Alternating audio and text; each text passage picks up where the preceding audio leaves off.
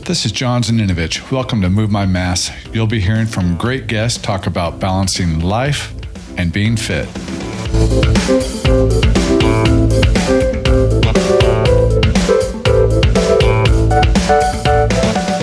Hey, I have uh, Kevin Kimmerling here today with Black Mask Divers, founder of Black Mask Divers, and that is a you know operation that assists, give, uh, sells equipment to, gear to, to pretty much rescue divers. And we're going to get into what all that is with Kevin today. So, Kevin, welcome to the show. Hey, John. Good to see you, man. Been trying to set this up for a while. A little bit. I know. And, you know, I apologize for being so dressed up. You know, I don't usually dress up for an episode, but hey, we're going to a nice dinner afterwards. So we I had are. To. We are. I was expecting the t-shirt, but you, you look good, kid. can't, can't, can't wait to go to K C Steakhouse after this. Yeah, it'll be good times. So, all right, rescue diving, Black Mask Divers. We'll get into all that. What's your what's your uh, upbringing to get you into that? What's your background? So I grew up in um, in West L A, and I'd I'd always been in, in the water as a kid. I've I've always been a waterman. So I grew up surfing in Malibu, in Santa Monica, and all the way down through Newport. And when we got older, we'd do road trips down to Mexico and just surfed all over California. Um, and when I was thirteen. Following that passion for the water and the ocean, uh, I started scuba diving, and I went to this really cool um, camp called SEAMI, which is the Catalina Island Marine Institute okay. over in Toyon Bay. And that was my first introduction to diving, which I immediately fell in love with. It's one of those sports and activities that, you know, you sink or swim, you love it or you hate it. And, for and how me, old are you at this time? I was thirteen years old. thirteen. Was my first run. Okay. And completely changed my life, fell in love with it. By the time I was fourteen, I had been back for a second summer, had my advanced diving certifications, my deep, my night, all the cool stuff. And it just kind of kept progressing through my life. And that's how it all kind of started. Nice. Yeah. So at what age did you get certified? thirteen. Oh, you were thirteen yeah, when you got thirteen certified. thirteen was the first one, and then fourteen, I had all my advanced stuff done, which um, was pretty cool. And at that age, how often were you able to go dive? Um, you know, it was funny because I was really the the black sheep of the family, so I was the athlete. I was the one that was always out. Everybody else was was not really into sports or, or not that active. So it was harder for me at that age to go dive. So well, you can't uh, drive, can't so. drive, can't go anywhere. Right. Yeah. Um, can't buy any of the equipment, really expensive. Um, it was easy to go surfing, but it was hard to go dive. Yeah. But so every, every summer or every, um, winter, actually, it was in December, we'd go to Maui for Christmas as a family. So that's where I did a ton of diving. And then as I got older, I wouldn't have to go with a guide and I wouldn't have to go with anybody else. And we would just go out diving with buddies and friends and just kept going. Yeah. And is is uh, rescue diving always associated with law enforcement or is it not? Is it? Well, it's kind of different uh, throughout the United States. It's mostly um, associated with either law enforcement or fire. Okay. Um, you find in the in the West Coast of the United States that Um, most of the sheriff's departments, all of the sheriff's departments in, in California have the jurisdiction responsibility by legislature of search and rescue. So rescue and recovery diving, okay. anything that's swift water related or waterborne operations falls into the sheriff's office. Okay. When you go back east, it flips a little bit and it's mostly in the realm of fire departments. A um, lot more water there. You have a lot more fire departments. Um, so they're the ones that are pre- predominantly the rescue and recovery teams for waterborne operations. However, you still obviously have the police teams, the sheriff teams. F B I has their own national team, which is okay. regionally located. Okay. So it's really just a first responder type um, genre. All right. So t- take me down the path from being thirteen, fourteen years old, being hooked on scuba diving, trying to figure out how to get to dives yeah. to to becoming. So it's it's actually kind of an interesting story that that roundabout leaves diving and then comes back to it, which was okay. really cool. Um, so was diving, was surfing, was hanging out, um, always riding mountain bikes, always being in the mountains. So I have two passions in my life, which is the ocean and the mountains. Um, I, I was a rock climber for many years competitively. I was a mountain guide for many years, did a lot of high Sierra stuff, and was always either, if I wasn't at the coast and in the mountains or at the ocean, I was up in the mountains climbing. Um, so when I was in my late twenties, I'd always wanted to get into search and rescue. I thought that was kind of a cool passion for me. I was doing commercial real estate in L A, making money. Everything was really cool. Um, but I always had this itch where I didn't want to be in the office. I wanted to be out there doing cool stuff. Yeah. So I was, um, at the time I was racing mountain bikes for a team called Helen's, which is a really big shop in, in L A, regional team. Uh, I've been racing for them for about four years. We were on our afternoon ride up in the Santa Monica's, and we came down through one of the canyons and we came upon a crash. And there was a male and a female who had come around a blind corner. One was uphill, one was downhill, and they hit each other. Um, both were unconscious. The um, female had broken collarbone, um, some other bad injuries. The male um, never regained consciousness. So we pulled the bikes apart. We pulled them apart. We got him into a rescue breathing position. We were having a hard time clearing his throat. He ended up kind of being in my lap, sitting up on top of me. Um, had to have my fingers in his mouth to keep his airway open. And my buddy was off calling nine one one, and a couple minutes later, the helicopter showed up from L A County Fire, and they airlifted him out. And that was the kind of the last I knew about it until a couple of days later, I heard that he had passed away in the hospital. So he never yeah. actually recovered for his, from his injuries. But that was a important moment for me where I was like, this is something I think I want to do. This is really cool. So long story short, we ended up moving up to Tulare County. We had always had um, a ranch and family property up here, so it was like mm-hmm. a place we'd come on the weekends and stuff. Yeah. So we had a we had a connection to Tulare County in the Sierra Nevadas. Yeah. Um, my parents ended up purchasing the Springville Inn, and we completely remodeled that and redid that and rebuilt the whole thing. And that was going really well for a couple of years back in about. Um, we did that in uh, nineteen ninety-eight. So here was my first introduction into being able to actually get onto a search and rescue team. So I reached yeah. out to the sheriff's office and said, hey, how do you go about this? I want to be a volunteer for S A R. Um, got introduced to one of the sergeants at the time who kind of took me under his wing and, and brought me on the team. And because of all my mountaineering and climbing experience, it was really easy to just jump in there. And I ended up becoming the first civilian trainer technical rescue trainer for the Tulare County Sheriff's Office. Okay. Yeah. So Mike, yeah, I was going to ask, do you have to be in the Sheriff's Department to do this for the Sheriff's Department? So no. The- so, so a lot of um, departments have really robust um, volunteer teams because we can't pull it off all by ourselves just with sworn deputies. Tulare County has one point two million acres of jurisdiction in the Sequoia National Forest and national parks, which we um, have kind of co-jurisdiction with on a mutual aid basis. But it's huge. It's it's roughly That's half massive. The size of Tulare County. Yeah. And we're the seventh largest county in the state of California. So we have, by virtue of that, we have the largest search and rescue team in the state of California for sworn deputies, which is twenty-five deputies. But sometimes that's still not enough. So we go and we have volunteer teams, which augments everything that we do and allows us to complete our mission. So it's really a force multiplier of bodies. And for our volunteers in Tulare County, we probably have about fifty guys and gals that are really good at what they do. They're always available for us when we have a call come out, and they're there for us. So that's kind of how I took my jump as a volunteer. Right. Um, when I did that back in ninety-eight, ninety-nine, I fell in love with it to the point where it was like, hey, this is what I want to do. So I put myself through the police academy, mm-hmm. um, graduated, got a job with the Tulare County Sheriff's Department, and boom, I was on my way. There you go. And, yeah. there, and there we went.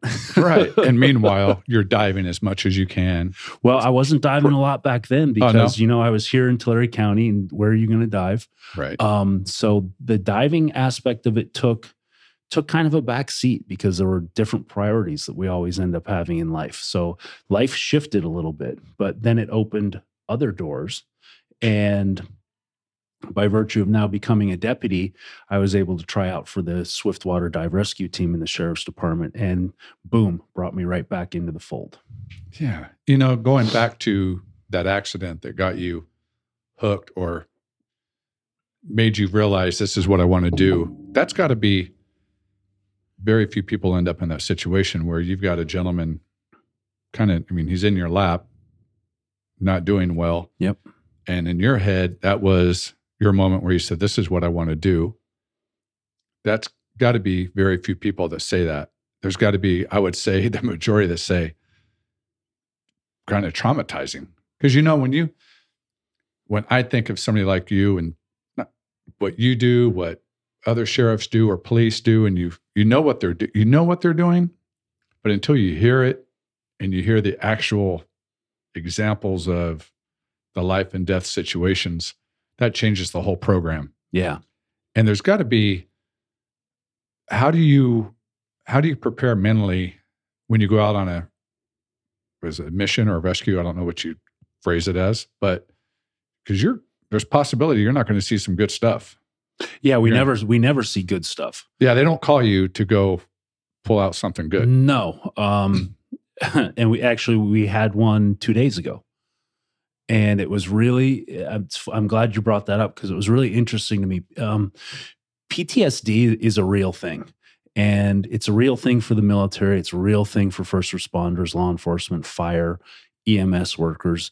Um, you see a lot of stuff. And the only way that we deal with that is to compartmentalize it, put it in a box, and not deal with it. Right. Or have really bad off-color jokes in private with each other, which are pretty incredible in their yeah, own yeah. right. But you that, have to that, have that, your way to deal with it. Yeah, but that doesn't cleanse it, right? Right. So we had a body recovery. It was a drowning up by um, Orange Cove a couple days ago, and it wasn't a big deal. The guys got there. It was a pretty easy operation. Um, it was a fresh drowning, so he'd only be in the water for about an hour. Um, they executed, got him out. Took us longer to drive to the site than it did to recover it and do the whole thing. But what caught me as interesting was on the way home, I got a text from a buddy of mine, and it said, hey, it's really sad to see you guys on the news again. And that's what kind of, that kind of tripped me up a little bit, because it was like, on scene, we're like, okay, yeah, another, an, sorry, another dead guy. Um, right. Sorry for the loss, but we move on. This is what we do.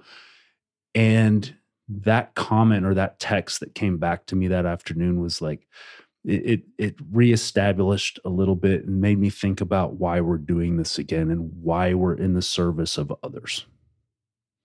Um, There's been a lot of calls that we've had in search and rescue and dive where I've gotten all the way home and I don't remember pulling into the driveway. And I'm sitting in the car, the radios are off, yeah. the stereo in the car is off. It's been an hour and a half drive and I don't remember how I got there. Yeah, I can only, I, I mean, and, I can't we, imagine. And we do that a lot. Been... It happens a lot. Yeah. So, you know, we we have a really robust system where we pre-brief everything, we debrief everything. We have a culture on our team in the Sheriff's Department that's really healthy, and we make sure that we take care of each other, and we make sure that everybody's head is on straight, because it doesn't take a lot to get you freaked out about something, and it doesn't take a lot to ruin your concentration. And when we're in waterborne operations, whether it's swift water or blackout water, where we're on a dive op, everybody's head has to be there. Yeah. So yeah, it has to. Through all those pre-dive checks and all the debriefs we, and, and the, just the re- tight relationship that we have, um, it's really easy to be able to check each other and look into each other's eyes and say, you're good, you're good today, or, or Johnny, you're not good today, and I'm not going to let you dive. Yeah, yeah. Well, you know, I there's no way I can even relate to what you guys do or anybody that's in that kind of situation. But I did, you know, when we were in farming, we had a tractor driver going down the road one time, pulling, he was pulling a juice bin behind him, and he was making a left turn, but the poor gentleman that was driving the tractor, as he's making a left turn, somebody was passing him. So the car hit him, flipped the tractor, and he, I don't know how it happened, but he never left the seat of the tractor. And the tractor was completely upside down with the steering wheel smashing his head. Yeah. And I was the first one on the scene. I was there within five minutes of the accident because it was just down the road from our office. Nothing. I, I mean, I can't lift a tractor off the gentleman, and he, he was, it was obvious he was gone. But I was just sitting there next to this tractor waiting for C H P or whoever was going to come, ambulance, whoever was coming first. And it took a while for everybody to get there. And I, you know, I, I just can't imagine the things you guys see on a frequent basis. And I don't know which way that goes. Do you get numb to it, or do you, is it, or is it just a little lower level of, holy shit, this is another bad one, you know? It's just, you, you, you completely get numb to it, and, and you have to. It is a survival mechanism at that point. Um, but it's not healthy, because these things stay with you, and every once in a while they creep back. Yeah. Um, We, we've had a couple seasons up in the Sierra when we had normal snow years and we had good water years in the spring, where we're doing thirty to thirty-five missions a summer. And this is just swift water and dive rescue. And the majority of those missions aren't happy ones. We're right. doing recoveries at that point, just because of the technical nature of all of our rivers here in the Sierra. Yeah. Um, and we get to a point, I remember it was twenty twelve through about twenty fourteen, where there were so many missions and so many body recoveries that you don't remember the names anymore. You count them down by numbers. So we were, and these were like, let's say all on the Tule. I remember number five on the Tule in one summer. Yeah. And it was just, we called that gentleman number five. Yeah. We brought him home to his family. We'll always bring them home to their family, but we have to have some kind of disconnect. And when I say that that mechanism is good for us in the front end, it's not really good in the back end, because it it stays there, like I said before. So um, two years ago, we had a sixteen-year-old boy that drowned on Mother's Day in the Tule, kind of the same area by the stairs. And it took us three months to recover his body. And we knew right where he was, but we had to wait till the flow went down. And I spent every single day on the phone with that family, yeah, giving them a sit rep and what was going on, checking the flows, how we were going to pull this off, when we were going to pull it off, windows not open. I had X amount of helicopters fly this week, on and on and on. And when we finally recovered his body, I lost it. Yeah. yeah. I, I was mentally done. Yeah, over that um, amount of time, now you become really connected. Oh, yeah. To the, and, to the situation. And it was just, it was over. I just completely fell apart. Yeah. Um, and that was one of those releases. And I think they come more and more in my career. You know, when you're when you're young and doing this, you're untouchable. And, yep, on to the next one, on to the next one, on to the next one. Yeah. When you get older and you get wiser and you've been there enough, and now you're no longer the young buck, but you're the graybeard teaching the young bucks. Um, it's my responsibility now to really teach them how to deal with this kind of stuff, because right. they're going to be in my shoes one day running this team and having these ghosts that come back and bite them every once in a while. And if we don't have the mechanisms to deal with it, bad things happen to us. We lose marriages. We lose family. We mm-hmm. get into alcoholism. We commit suicide. It's just all bad stuff. Yeah. Well, I certainly, I damn sure know what you do now. This, this is pretty, even though I knew, but now I, now I got a crystal clear picture of what you do, and I'm pretty damn sure my listeners do. So let's take this in a little, little lighter direction. Sure. Yeah. Cause, uh, the respect is incredible, you know, and, you know, our mutual friend, Chris Bedreau, who's C H P. Yeah. Of course, you know, I tease him all the time when I, I mean, I've got respect for anybody. Well, I, I have respect for everybody, but especially law enforcement, first responders, rescue, whatever you want to call everybody that does what you guys all do. You know, of course I tease them, you know, how many parking tickets you write today, you know, just to keep it light. Cause I'm not going to talk to him on a date. I know what, I can't imagine what it feels like for him. All right. So he is pulling somebody over for a speeding ticket. Sounds easy, right? He has no clue what's who's no. in that car. And I mean, I didn't mean to, dig- yeah, I did mean to digress, but I'm only saying that because, yeah, I completely respect what you do and knowing what you do, but to hear it like this takes it to a complete different level. And I'm sure my listeners are probably like, yeah, th these guys do a lot for us. Yeah, and I'll and I'll say just for Chris himself that all those C H P and police guys, they all want to be sheriff's deputies when they grow up. Oh, I know they one hundred percent, do. I know one hundred percent. They do. And yeah, hopefully he's listening. We're, you're right. If but, not, we'll rib them later. Right. So let's take this. All right, Black Mask Divers. How did that? How'd you start that? Well, I know why you started it probably, but yeah, tell me how you started that program. Cool. So, um, and wait I, I, before before you go, yeah, Black Mask Divers. So for me, first, tell me what that means. For me, it means, and I think I'm wrong, it means you can't see when you're diving. Or does it mean the mask is actually black? No, you're wrong. It means the mask is actually okay. black. As I was reading today, I think I figured out that I was wrong. Because before before today, I always thought, well, they call it that because they can't see when they're diving because of what you guys do. It's not like you're it's not like you're going on rescue missions missions in Bahamas and beautiful turquoise water. No, you know, no, you're I in, wish. You're right. So yeah, I was completely wrong. And I As I was reading up and doing research today, I'm like, oh, okay, that's what that means. But anyway, so, so like, yeah, how did you start your organization? My common denominator in life is is passion and doing cool, fun stuff. Um, I let's, never. Let's, I'm going to stop you again. That's not what you do. You go do dangerous shit. We do do dangerous shit. That is that is that is your slogan, correct? It is. It's one of them. Yeah. Right. All right. Sorry. And, and we do it above and below. Yeah, that's right. So I interrupted. Yeah, go ahead. But that's fun for us, right?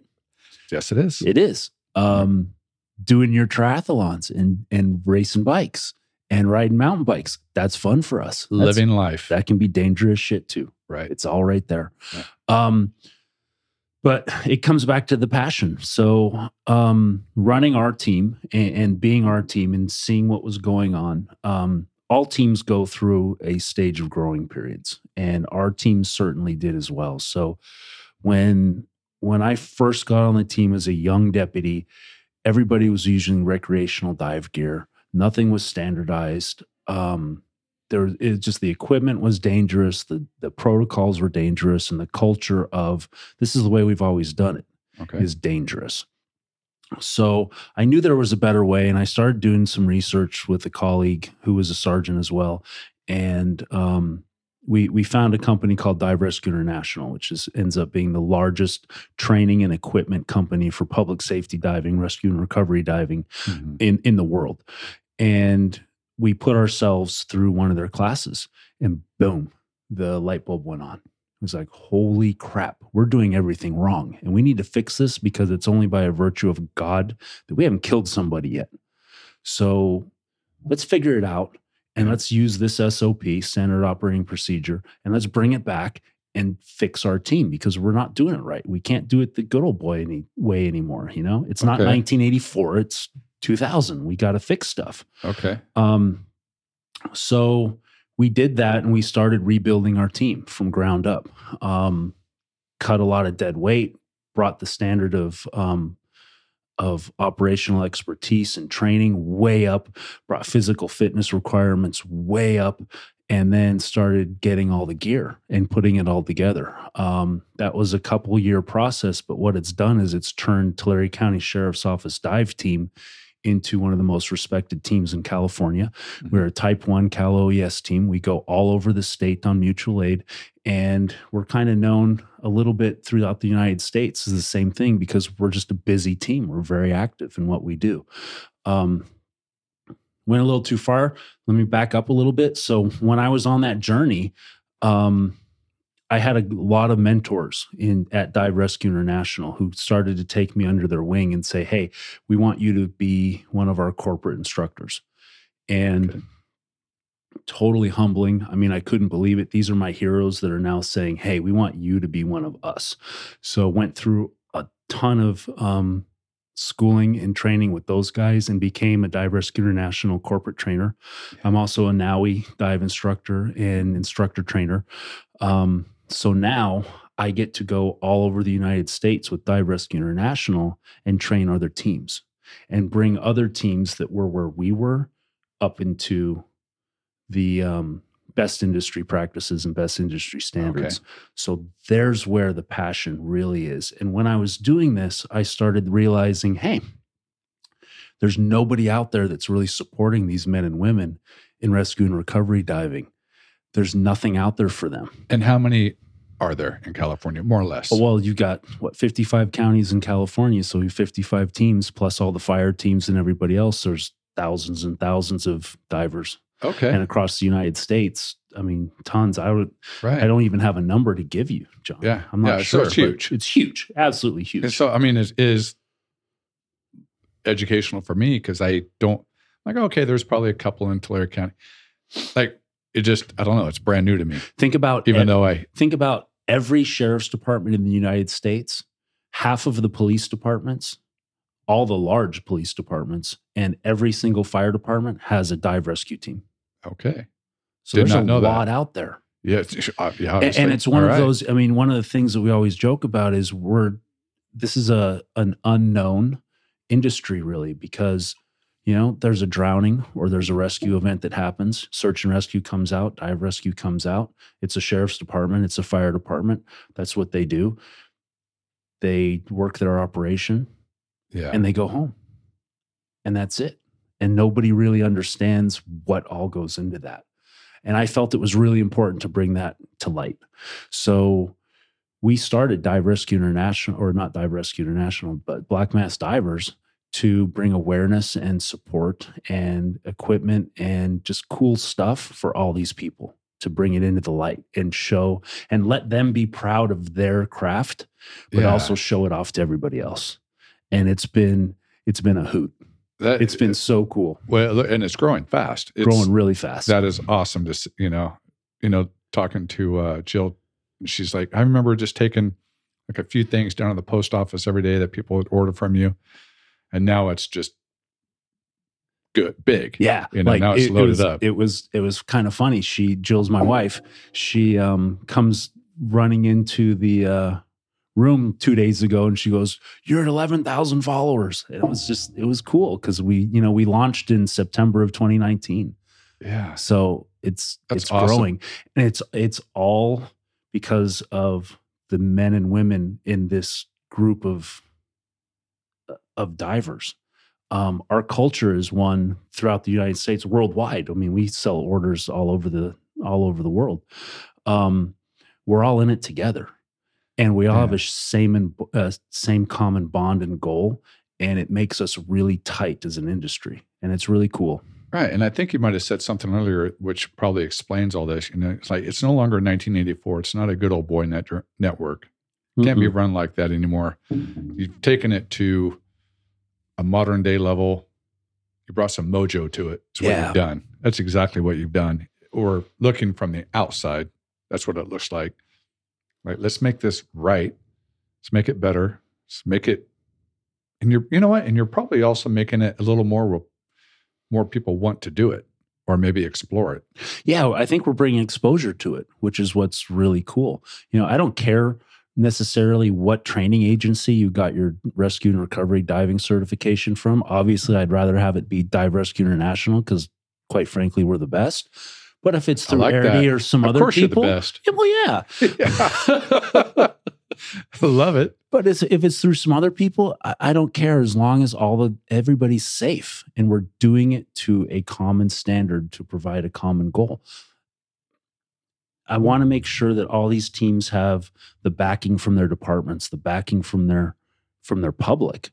Um, to get the right kind of equipment, because I'm still amazed at teams that don't dive to the safest standards and don't have the equipment. And it's really one of these things in law enforcement and fire of, you know, what's the shiniest, coolest thing out there?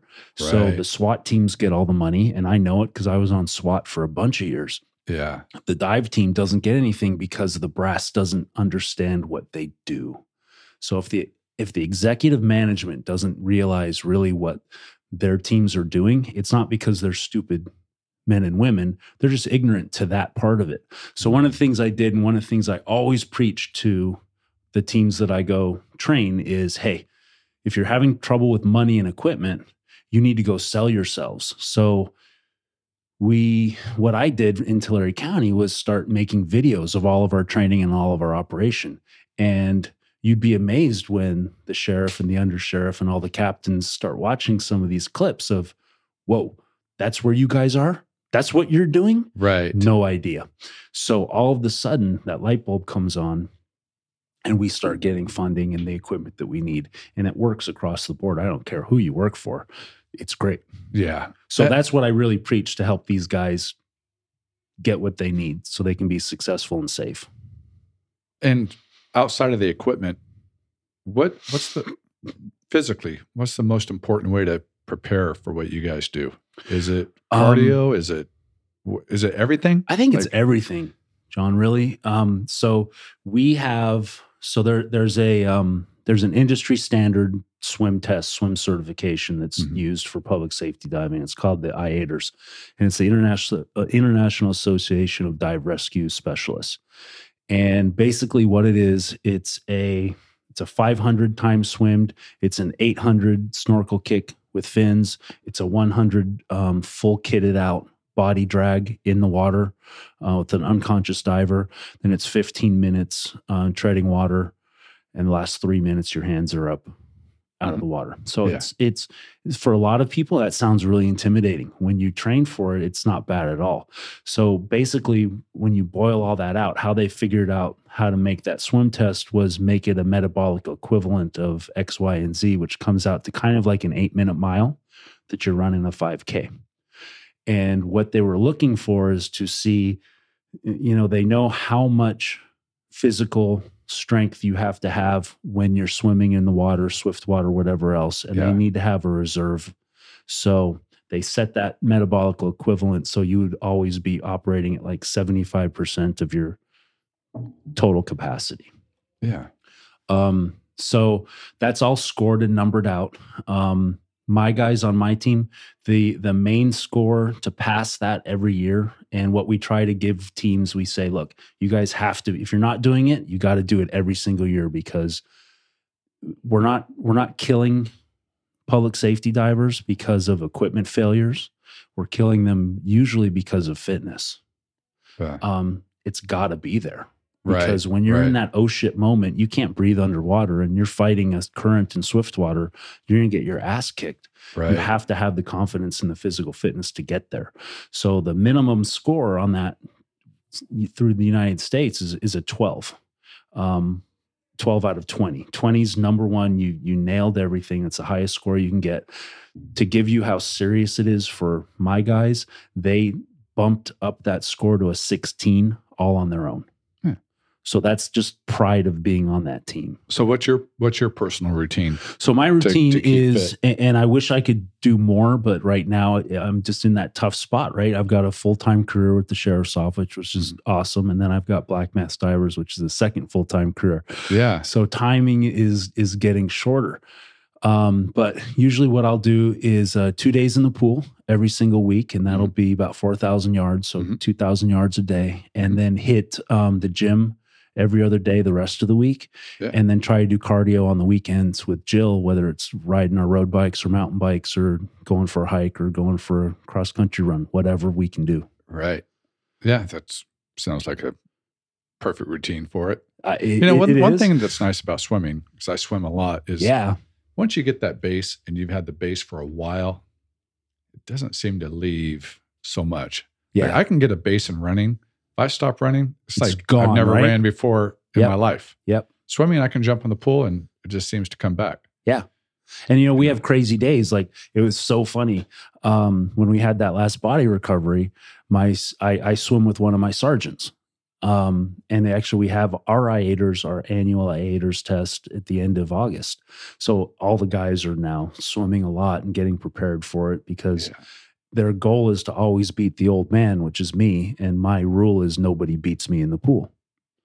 Nobody's ever beat me in fifteen years in the pool. It's not going to happen in twenty twenty-one just, either. It's not going to happen. They could try all they want.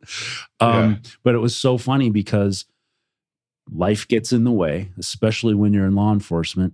We were supposed to swim that afternoon and we got this dive call out. So everything changes. And he came up to me and goes, dude, I am sweating my ass off. I've got these friggin' board shorts on under my pants right now because we were supposed to go swimming. And I look at him, I go, oh yeah, me too, dude. It was horrible. It's like one hundred degrees out there. We're standing up on the bank of the Frank Kern Canal. And it's like, oh, I'd rather be swimming right now. Uh, you probably know every inch of that Frank Kern Canal. uh, yeah, from Fresno to Bakersfield, right? Yeah. So a younger person that wants to get in this, what do you recommend? How do they how do they do it? Um, you, you know, it, it, it's the first thing they have to do is really want to be in law enforcement, public safety, the fire service. Um, because that's the only way you're really going to be able to be on one of these teams. The gotcha. Kind of the industry standard is you have to be associated with a department to start doing this, because we have a concept, especially in California, of um, what we call um, convergent volunteers. And it's people just showing up to large search and rescues and saying they want to help. And when you have a big operation going on, you You, it's like herding cats. You yeah, can't have yeah. people like that showing up. So we have right. to regulate it to just departments. And mostly throughout the United States, at least in California, there's almost zero volunteer swiftwater or dive rescue teams just because of the dangerous nature of it. Back east, there's mm-hmm. a lot more, um, which is not good or bad. It's just a different way okay. of doing things. So if somebody wants to get into this, they're really going to have to get into law enforcement or fire. Um, and then it's all about having that mindset of really wanting to help people, really wanting to do this. You know, I see a lot of guys like, so we'll have a, um, we'll have an open recruitment in a couple weeks for our dive team. Mm-hmm. And all these guys who are deputies have been given three months notice to get their shit together mm-hmm. and given every opportunity to say, hey, this is what's about to happen to you. This is what you need to stay focused on. This is the swim test. This is the medical test. Be prepared for it and don't waste our time. Yeah. All the way up to having a meeting with my senior divers who bring them into a room privately and very frankly tell them what they're about to get into. Um, and we'll see twelve people come out and we'll have three candidates left over at the end of pool day. So you have to have a lot of heart and you want to have to do it. If you're in this business to just wear a patch and get some overtime and look cool, that's going to eat you up. It's not yeah. for you. Yeah. And I'm going to weed you out if you're in my neck of the woods because it's too dangerous and it's too important. Right. Everybody's got to go home. So, you know, we've, we've hit on all the, all the deep, hard stuff. How about, can you recall one of your more positive rescues? Like that sticks out in your head, like you didn't think it was going to go right and it ended up going right and just like made your, like, this is why I do this. Do you recall one of those moments? Um, it wasn't really on a, it wasn't really, I, I've had a bunch on rescues. So mountain rescue stuff, just a ton. Um, helicopter inserts, go find people, walk them out, hike them out, fly them out. That kind of stuff is always really cool. But by nature of our swiftwater and our lake environments, unfortunately, we don't have a lot of water rescues yeah. that we're able to deal with because you get into the Kern River, you know, yes. or get into the Tule River, it's going to eat you. And if you don't get spit out right away, you're going to drown. Yeah. It's really simple. So right. there's only two things that happen when we get a call of somebody in the river. They're either out or they're stuck on a rock in the middle or they're already gone. Right. Um, but I did have a really cool um, recovery operation a couple years ago. It was actually an A O A for Cal O E S. And it was when we had just finished. Okay, back up on all that. Okay, A O A? Go for it. What's A O A? So we were assisting another agency, which okay. was Kern County. Okay. And they had a, they had a um, drowning up in uh, Isabella. Okay. Up in the Big Lake. And they had worked it for a couple days and they just weren't having any luck. Mm-hmm. Um, so they called Cal O E S and said, hey, we need help. Get us to Tulare County. And we got put in touch with them, and we actually work with them quite a bit, almost all summer long. So it's yeah. they're just they're just brothers, they're cousins. Yeah, yeah. Um, so we showed up and, and did our thing, and it was an interesting case because it was a mid-water drowning off of a houseboat. Um, there was no witnesses to it, but the whole thing had been filmed via cell phone by one of the victim's friends. And this guy jumps off the boat, doesn't know how to swim. It's a high wind day in the afternoon, and the boat takes off. And he's the only one that knows how to drive it, drive it, almost drowns instantly. And there's nobody left on the boat, or there's nobody left on the boat that can drive it. So the boat literally just sits in the wind and drifts for a couple hours and finally hits shore. And somebody's able to call nine one one, and Kern County shows up immediately and starts their search pattern. Why I said all that is because they were in the wrong place for a couple of days. Uh, so when we showed up, we had all of their information. We had their witnesses. We brought them out on our boats, and we did the same thing.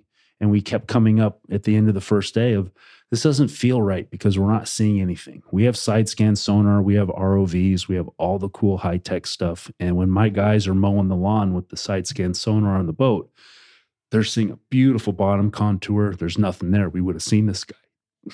Um, so there was a computer glitch with the cell phone video that we weren't able to see it until like late that afternoon. And when we finally saw it, we were like, huh, we may be in the wrong spot. So we we redirected our efforts. We had to go home. It was late in the day, but we said, hey, guys, we'll be back up the next day. Yeah. And that night, my team took the video, ripped it, took stills out of it, and did a reverse triangulation and said, okay, we're going to look at all these landmarks. So in the morning, we can take the boat out and basically figure out where we were. Make sense? Totally. Yeah. So that morning we get there at six o'clock. By seven A M, my boys are in their boat and they figure out a spot. They're like, this is it. And they drop their first target buoy. The other boat comes in with our side scan sonar, starts working. Within thirty minutes, they have a target hit, and their buoy was dropped fifty feet from where his body was located. Yeah. And that was one of my, and then they they went and did the dive. It was a deep dive, an altitude dive. It was about seventy-five feet deep, three thousand foot of elevation. So they had to do all their calculations for decompression mm-hmm. and everything else, which is a big deal at that altitude. Uh, it's not just a regular dive where you just go get it. Blackout yeah. conditions on the bottom. Yeah.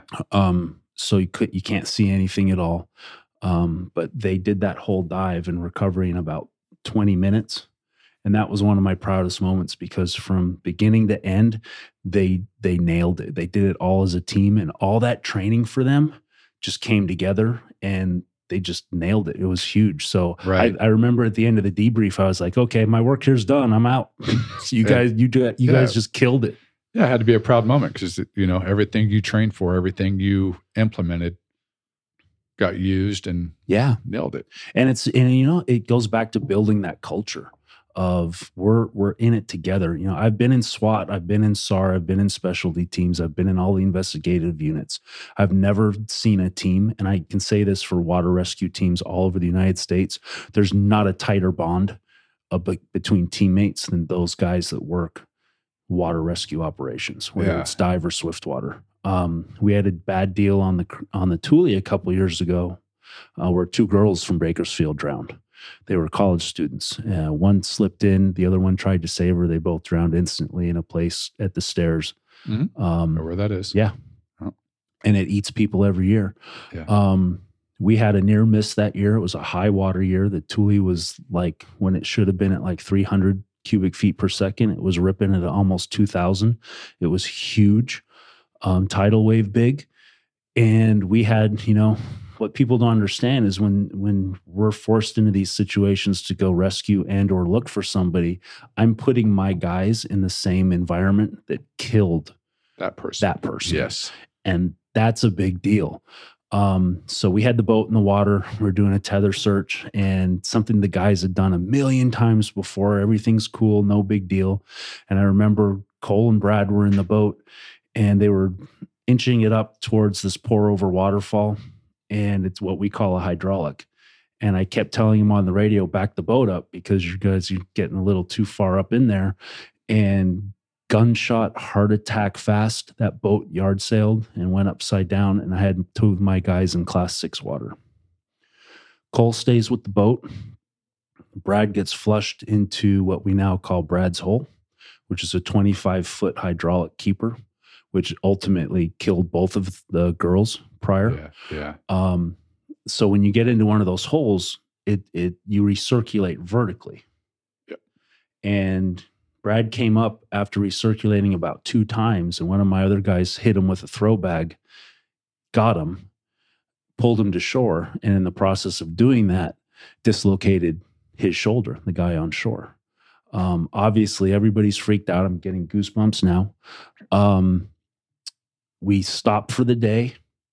Brad goes down, or um, Brad and um, Ron go down to the hospital to get checked out by the meds. One of my paramedics who was on my team at the time put his shoulder back in, but I was a sergeant. I still said, hey, you're going down there, get it checked out. Um, my team at debrief said, I told them we were done for the day. They said, nah, let's keep going. Yeah. Let's, let's keep going. We'll just shift gears. We'll do something different. We won't get back in the water. We won't scare you again. We promise, Sarge, everything's good. Right, right. Yeah. And it was cool.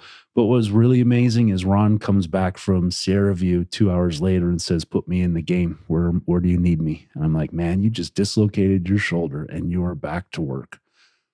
That's that culture I keep talking about. That's special. Yeah. And that's, that's who you're looking for when you're, that's who we're looking for when we're looking for new candidates on these teams. Right. And if you don't bring that, there's only so much I, I can teach you everything. I can teach you how to dive. I can teach you how to be a swift water operator. But if you don't bring that, that heart, that I can't teach. You I can't, can't give I was you just going to say you know? that you can't teach that part, Mm-mm. but you can see it. So that's your job to see it in somebody, right? Yeah. We'll cultivate a little bit. Yeah, you but can. There's yeah. got to be a spark there. Yeah, yeah. You can you can trim that bush up a little bit how you like how you like it. But exactly. You're yeah. You're able to see it. Man, it's been great talking to you. They can follow you on at Black Mask Divers. Yeah, at Mask. Uh, so it on um, both Instagram and Facebook at Black Mask Divers, and then w w w dot black mask divers dot com is our website, and a lot of cool new stuff coming. Yeah, love it. Um, always had respect for you, what you guys Thanks, do, but brother. It just went a thousandfold after this. I know my listeners are going to enjoy this. So thank you so much for coming on. I appreciate it, John. Always let's, good to see you, brother. Let's go have a damn good dinner. Let's do it, man.